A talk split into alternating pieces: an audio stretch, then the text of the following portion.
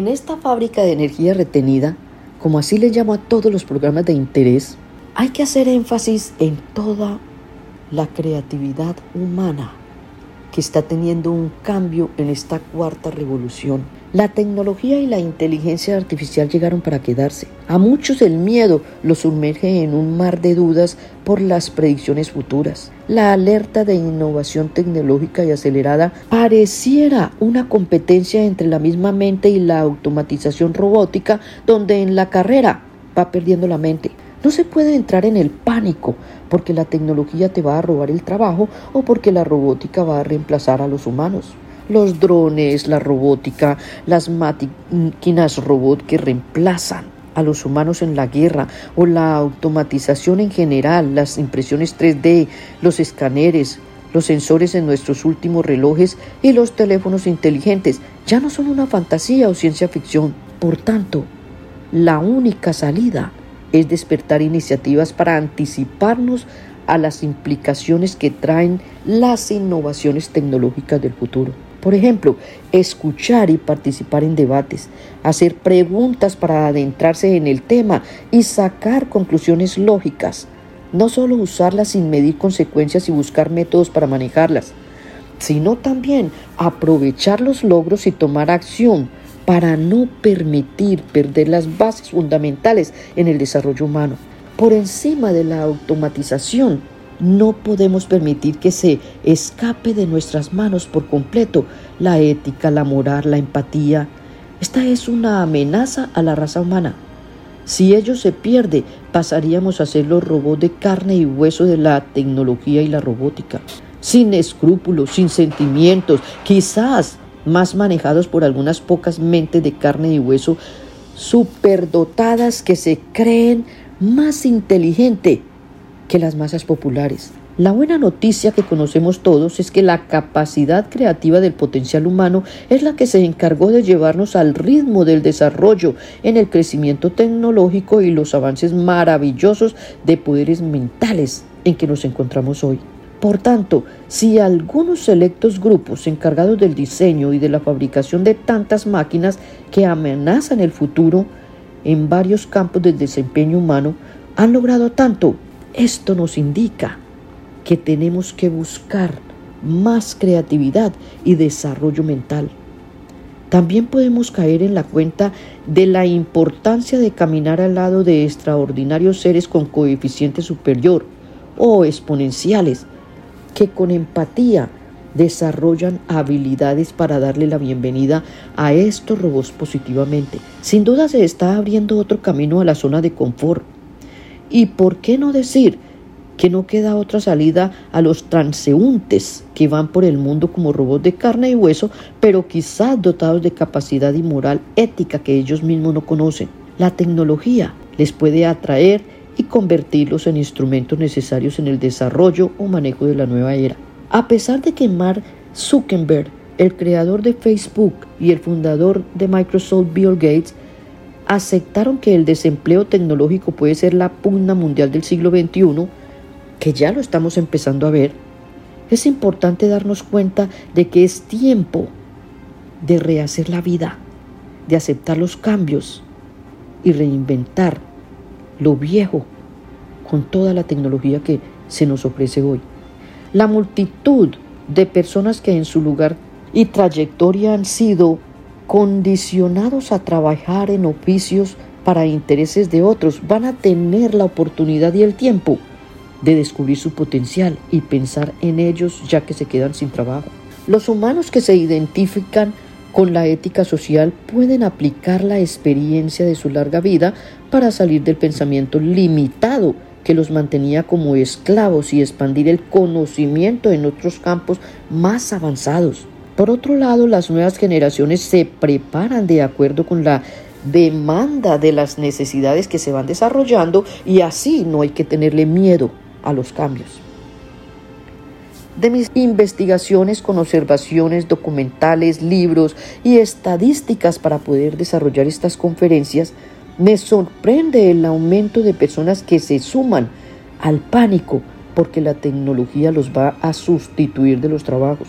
No podemos ignorar que es una realidad los trabajos reemplazados por la automatización y la inteligencia artificial, pero hay que ir más allá según las expectativas que generan reveladores avances en la ciencia y la tecnología para un futuro cercano. Para mí, la educación es una estrategia, una de las opciones para entrar en este nuevo sistema de vida. Creo que es el cambio de un sistema educativo.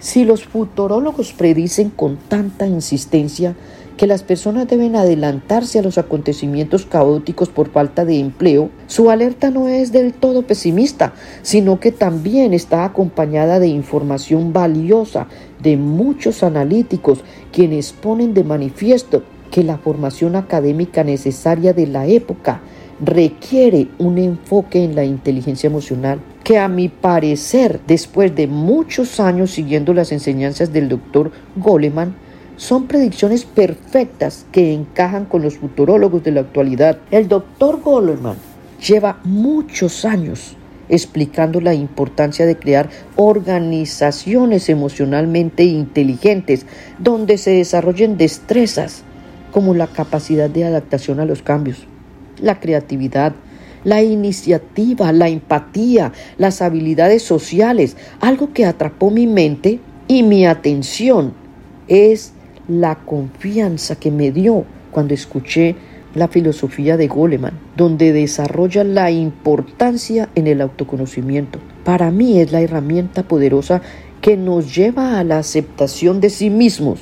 Creer en nuestra imagen es la llave para entrar en el campo del éxito en todos los ámbitos, ya que es ella la guía para todo lo que el ser humano pueda proyectar. Los resultados son la evidencia con el beneficio de la globalización, el desarrollo de la mente es lo que sustenta las economías mundiales fuertes en el mundo moderno y no se saca un proyecto exitoso si no se está seguro de ello. Es lo mismo cuando proyectamos nuestra imagen. La imagen creativa y valiosa de nosotros mismos es la proyección de los alcances novedosos del presente. La filosofía de Goleman coincide con las alertas que siguen todos estos bestsellers y expertos en la materia. Manejar habilidades en el razonamiento crítico, motivación, estudiar principios de robótica o aprendizaje en el manejo de estas máquinas, especializaciones, terapias, inteligencia emocional y social es la salida en esta época. Entrar en la nueva época tecnológica es escuchar todas estas alarmas para empezar a trabajar en el desarrollo del potencial humano y avanzar sin miedo más allá de la tecnología. Lo que vemos como preautomatización de trabajos actuales también ayuda a despertar la conciencia en la necesidad de un sistema completamente diferente en el cambio educativo y de preparación técnica. Por ejemplo, Hemos visto el reemplazo de trabajos de secretarias, ascensoristas, en aseo, recepcionistas, personas en las ventanillas de información, máquinas telefónicas, cajeros, empacadores, en el área manufacturera y muchos otros oficios de rutina que ya se han ido eliminando poco a poco. También es comprobado que ningún trabajo en el futuro va a ser seguro ni las artes, ni, ni el razonamiento de, de para escribir libros, todo puede ser reemplazado. El ego y el robot hoy se encuentran de la mano. El ego está tratando de reemplazar sin darse cuenta la humanidad. Y ese ego está compitiendo hoy en día con las máquinas que la misma ciencia ha desarrollado y las mismas capacidades humanas han puesto en amenaza. Aunque existe diversidad de ideas en la Internet en relación con cualquier tema que nos llame la atención, en estos largos años sumergida en bibliotecas, en teorías, en críticas, en acuerdos, en desafíos, son más las voces nuevas que aparecen confundiendo la realidad de la humanidad que las que transmiten seguridad y valores en ellas. La tecnología trata de intimidar a los robots de carne y hueso con plena confianza en la automatización de máquinas, robots humanoides que empiezan a marcar territorio por la ventaja que tienen con la carencia de ego, mientras en la trama de amenazas el autómata se impone compitiendo entre egos que navegan en el mar de la codicia, envidia, el egoísmo y todo por, por tratar de alcanzar la carrera del poder y el dinero, que como juego ilusorio no tiene otro fin que la destrucción humana en la vorágine en el que hemos caído todos. Sin embargo, mi aventura, como niña deslumbrada en este desafío, buscaba en todas partes la forma de comprobar el potencial humano sobre la tecnología, que también me confundía. Intenté adentrarme en la teoría de la ley de la naturaleza y en la ley del mentalismo, pero no me había percatado de la variedad inmensa de ideas en el estudio y el uso de las leyes naturales o a lo largo de la historia, que ahora todas se encuentran confundidas. Las diferentes teorías de la época moderna han dado un gran giro, aunque siempre de la mano de los principios y de los pensadores griegos. Aquí me sentí perdida. Pero como la idea no es convertirme en una experta en ninguna materia, ni tampoco de ningún contenido, tuve que salpicar los temas para entender otros. Por ejemplo, retomar el concepto de energía en la época moderna se me hizo el más interesante para superar la capacidad del robot de carne y hueso junto al simple robot humanoide que carece de energía mental. La ventaja enorme de los humanos sobre los robots humanoides de la tecnología moderna afloró de inmediato con la realidad de que el interior de cada persona tiene capacidad de intensificar el campo de energía para vibrar a un nivel espiritual de frecuencia alta, incompatible con el mundo material. Pero a pesar de las manifestaciones positivas del espíritu como consecuencia de la falta de autoconocimiento, aumentan las dudas y preguntas sobre las causas de los efectos de la evolución de la vida material y espiritual. Ahora el gran problema es que gran parte de la humanidad, desinformada sobre la capacidad del ser humano, convierte la existencia en un mar de misterios para ellos escondidos. Y desafortunadamente como a una noria que mueve el agua, el que desconoce su esencia, mueve su propia noria con preguntas como estas. ¿Existe el espíritu, el libre albedrío, el más allá? ¿Está el hombre predestinado a un futuro determinado? ¿Nos reemplazará la tecnología? Por tanto, en el sistema robótico en el que vivimos, se hace más fácil creer que los seres humanos somos simples máquinas biológicas y que la tecnología alcanzará la capacidad de reemplazarnos. De todas formas, amigos, aunque los argumentos planteados aquí respetan la opinión de todos, los invito a atrevernos a exponer nuestro poderoso potencial.